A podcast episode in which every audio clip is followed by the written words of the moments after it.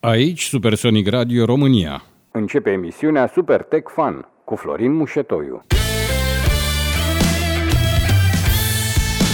Salutare dragi supersonici! Mă numesc Florin Mușetoiu și voi fi gazda dumneavoastră pentru următoarea jumătate de oră. În emisiunea de astăzi vom vorbi tot despre compania AMD, dar de data aceasta legat de noua serie de procesoare și anume Zen 3 sau seria 5000. După cum aminteam în emisiunea trecută, AMD primea în 1982 licența pentru a produce procesoare x86 de la Intel. Dacă la început aceștia produceau clone fidele ale procesoarelor companiei rivale, la scurt timp aceștia au început să îmbunătățească arhitectura lor și astfel reușeau să devanseze Intel. Fapt care nu i-a bucurat deloc pe cei din tabăra albastră, aceștia încercând să retragă licența x86. După mai mulți ani pierduți prin tribunale, în 1994, Tribunalul Suprem din California avea să dea dreptate celor de la AMD. Astfel, compania reușea să primească în 1996 dreptul de utilizare al microcodului de procesoare Intel X386 și X486, dar fără posibilitatea de a dobândi acces la viitoarele generații de procesoare. Cele două companii aveau să mai facă un schimb de licențiere mai târziu. AMD, în perioada 1999-2003, avea să extindă arhitectura procesoarelor sale de la 32 de biți la 64 de biți. De aici veni și termenul de x64, set de instrucțiuni care ulterior și Intel s-a văzut nevoit să-l adopte. Asta doar după ce varianta lor de arhitectură pe 64 de biți nu a avut succes. În 2000, AMD devenea prima companie care reușea să atingă bariera de 1 GHz cu procesorul lor Athlon. Între anii 1999-2005 părea că nimic nu poate sta în calea companiei. Aceasta reușind să pună pe piață o grămadă de produse care reușeau să satisfacă toate exigențele în materie de performanță, dar să aibă grijă și de cei cu buzunare mai sărăcăcioase. Tot în această perioadă, compania s-a văzut nevoită să implementeze un sistem de PR, Performance Rating, datorită faptului că procesoarele lor, deși rulau la o viteză mai mică decât cele Intel, reușeau să fie net superioare acestora. De menționat că în acea vreme cumpărătorii se uitau direct la viteza scrisă pe cutie și nu băgau de seamă că pot fi diferențe de performanță chiar așa de notabile. 2005 marchează era multiprocesoarelor. Deja apăreau primele variante cu două coruri și anume Athlon 64 X2. Athlon 64 FX60, lansat în 2003, avea să fie ultima dată când AMD se putea lăuda că deține procesorul cu cea mai bună performanță în jocuri. Începând cu 2006, Intel avea să lanseze procesoarele cu arhitectura Core 2 Duo, arhitectură care s-a dovedit a fi net superioară față de oferta rivalei sale. Aceștia aveau să-și consolideze și mai tare poziția de lider pe piață cu fiecare produs lansat. În 2011, AMD avea să lanseze cea mai slabă arhitectură a lor de procesoare, și anume seria Bulldozer, arhitectură care în anumite teste nu reușea să bată nici măcar produsele pe care aceasta urma să le înlocuiască. În același timp, Intel reușea să pună pe piață unul dintre cele mai de succes procesoare ale lor, și anume i7 2600K. Acest procesor practic demorând totul în calea sa. Situația devenise atât de neagră pentru AMD, încât la finalul anului 2016, abia dacă mai găseai vreun reviewer pe internet care să mai ia în considerare și produsele lor. Ascultați Super Tech Fun, o emisiune realizată și prezentată de Florin Mușetoiu la Supersonic Radio. La sfârșitul anului 2016 apăreau deja primele zvonuri că AMD avea să revină în forță cu noua arhitectură Zen, internetul vuia la fiecare secundă cu noi detalii despre produsele ce aveau să fie lansate în 2017. Entuziasmul fanilor a fost atât de mare încât compania a decis să meargă pe mâna acestora și să se folosească de denumirea de Ryzen pentru noua gamă de procesoare. Ryzen venind din engleză de la cuvântul rise, care înseamnă a se ridica, semnificând astfel revenirea companiei, dacă nu la vârf, măcar la un nivel competitiv – Targetul companiei era o îmbunătățire a instrucțiunilor pe ceas, adică IPC, termen care se referea la câte instrucțiuni pe un ciclu de ceas poate calcula procesorul, de 40%, dar aceștia au reușit în final să crească performanța cu peste 52%. Acum, vă dați și voi seama cât de slabă era vechea arhitectura companiei. Zen venea cu o abordare nouă la ceea ce însemna designul unui procesor. Acesta fiind format din două componente majore, chipul de I.O., chip care se ocupă cu conectivitatea către exterior a procesorului, asta însemnând controlorul de memorie, USB, liniile de PC Express, etc. Și ceea ce AMD numește CCD, Core Chiplet Die. Practic, această componentă fiind procesorul tradițional. Lucrurile se complică puțin aici, dar nu cu mult. Un CCD avea să fie compus din două CCX, adică Core Complex. Ce înseamnă asta?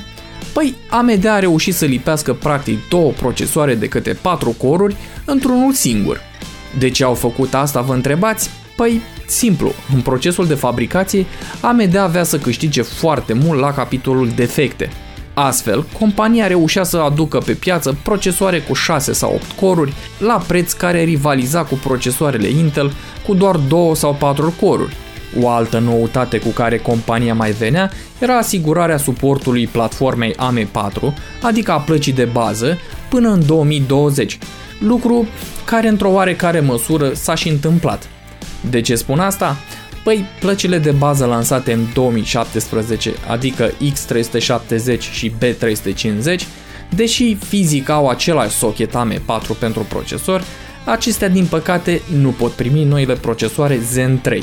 Plăcile de bază cu chipset X470 și B450 și mai noi vor putea folosi procesoarele Zen 3 abia după un update de BIOS.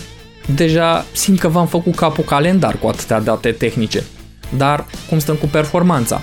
Ei, AMD revenise, dar încă nu convingător. Avea să câștige în anumite teste, dar totodată nu reușeau să câștige decisiv coroana performanței în gaming. Totuși, efectul Zen nu s-a lăsat mult timp așteptat. Intel, văzându-se obligată să înlocuiască deja proaspăt lansata seria 7000 în același an cu seria 8000, care deja creștea numărul de coruri de la 4 la 6, Asta dacă e să vorbim despre platforma mainstream, adică procesoare pe care marea majoritate a consumatorilor le cumpără. Dacă în 2016, datorită lipsei de competiție, Intel avea curajul să ceară 1000 de dolari pe un procesor cu 8 coruri și 1700 pentru unul cu 10, ei bine, 4 ani mai târziu, aceștia se vedeau nevoiți să vândă 18 coruri la 1000 de dolari și 10 coruri la 500 de dolari. Țineți cont că aceste prețuri sunt cele recomandate de producător și nu conțin taxe vamale sau TVA. Ascultați Super Tech Fun, o emisiune realizată și prezentată de Florin Mușetoiu la Supersonic Radio. Ei bine, dragilor, am ajuns și la partea cea mai savuroasă. Să vorbim despre noua lansare a procesoarelor Zen 3. Procesoare care începând cu data de 5 noiembrie se află deja pe rafturile magazinelor virtuale. Dar totodată NDA-ul impus de AMD, adică Non-Disclosure Agreement, a fost ridicat. Astfel, avem acces la toate datele necesare legate de performanța noilor chipuri. Uh, păi, sunt rapide. Foarte rapide. Gata, pa! La revedere! Ne auzim pe data viitoare. Glumeam. Dar înainte de a discuta cifre și cât de bună este noua generație, vreau să discut pe scurt partea tehnică și ce noutăți aduc aceste procesoare. Dacă până acum un CCD era compus din două CCX-uri de câte 4 nuclee fiecare, de data aceasta inginerii au decis ca CCD-ul să fie compus dintr-o singură bucată de 8 nuclee. Ce înseamnă asta? Păi, înainte cele 4 nuclee aveau la dispoziție câte 16 MB cache level 3. Dacă unul dintre nuclee avea nevoie de date care se aflau în cache-ul celuilalt CCX, acesta trebuia să preia informația de acolo trecând mai întâi prin chipul de I.O. Această operațiune provoca o latență destul de ridicată în funcționarea procesorului.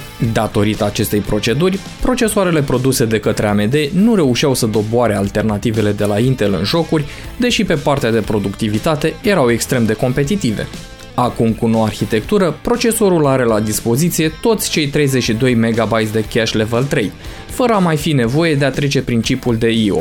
Alături de numeroase alte modificări aduse arhitecturii, noile chipuri se laudă cu o performanță de 19% mai mult IPC, adică instrucțiuni pe ceas. Asta traducându-se într-o performanță de aproximativ 26% mai rapid decât generația anterioară. Dar astea sunt cuvintele companiei. Oare au și dreptate? De notat că de data aceasta AMD au ales să nu mai includă un cooler în cutia procesoarelor cu 8 nuclee în sus. Cooler care personal, deși arată drăguț, nu este unul dintre cele mai eficiente de pe piață. Recomandarea ar fi achiziționarea unui cooler mai bun. Noua echipă la start este următoarea. R5 5600X cu 6 nuclee și 12 threaduri la 3,7 GHz viteză de bază și boost de 4,6 GHz la un TDP de 65 de W. Are un preț de pornire de aproximativ 1500 de lei. 5800X cu 8 nuclee, 16 threaduri, 3,8 GHz bază și 4,7 GHz boost la 105W TDP și un preț aproximativ de 2350 de lei. 5900X are 12 nuclee și 24 de thread, 3,7 GHz bază și 4,8 GHz boost, la un preț de aproximativ 2900 de lei. Și nu în ultimul rând, 5950X, 16 nuclee, 32 de threads, 4,9 GHz boost și 105W la un preț de aproximativ 4300 de lei. Acum că am făcut cunoștință cu seria 5000, cum se comportă în aplicații? Ei bine, după cum probabil ați ghicit, extrem de bine. Pe partea de productivitate, noua gamă reușește să câștige foarte detașat, nu doar față de generația pe care o înlocuiește, dar și față de tot arsenalul Intel. În medie, am observat că 5900X are o performanță de până la 20% mai bună decât competitorul său direct, adică i9 10900X de la Intel. Și toate astea la un consum de curent semnificativ mai mic de aproape 30%. Pe partea de gaming, Luând în considerare mai multe jocuri, acest procesor reușește să fie la egalitate cu 10900K, în condițiile în care placa video folosită a fost un RTX 3090. 5600X, deși are doar jumătate din numărul de nuclee ale fratelui mai mare, acesta nu se lasă deloc bătut. În aplicațiile de productivitate reușește să fie și el tot cu aproximativ 20% mai rapid decât competitorul direct, adică Intel i5 10600K un procesor care dispune și el la rândul lui tot de 6 nuclee. Să mai adaug că și aici AMD reușește să termine toate testele cu un consum de energie mai mic de aproximativ 20%? Pe partea de gaming, 5600X se descurcă la fel de admirabil, reușind să fie egal sau chiar mai rapid decât i5-ul de la Intel. Când vorbim de productivitate, este clar că 5900X sau 5950X vor fi titanii. Dar când vorbim de gaming, pentru prețul aproximativ de 1500 de lei, 5600X este un procesor care nu este de trecut cu vederea, acesta luptând cod la cod cu frații mai mari pe acest domeniu. Nu știu voi, dar eu încă nu-mi revin din tot ce a putut să ne prezinte AMD în decurs de o lună din compania care aproape că se destrăma acum 5 ani să revină cu produse de top și să reușească să lupte contra două companii cu mult mai mari decât aceasta. Cam atât am avut de spus pentru azi. Vă doresc un sfârșit de săptămână minunat, plin de muzică bună, într-un super weekend la Supersonic Radio. Ați ascultat Super Tech Fun, o emisiune realizată și prezentată de Florin Mușetoiu.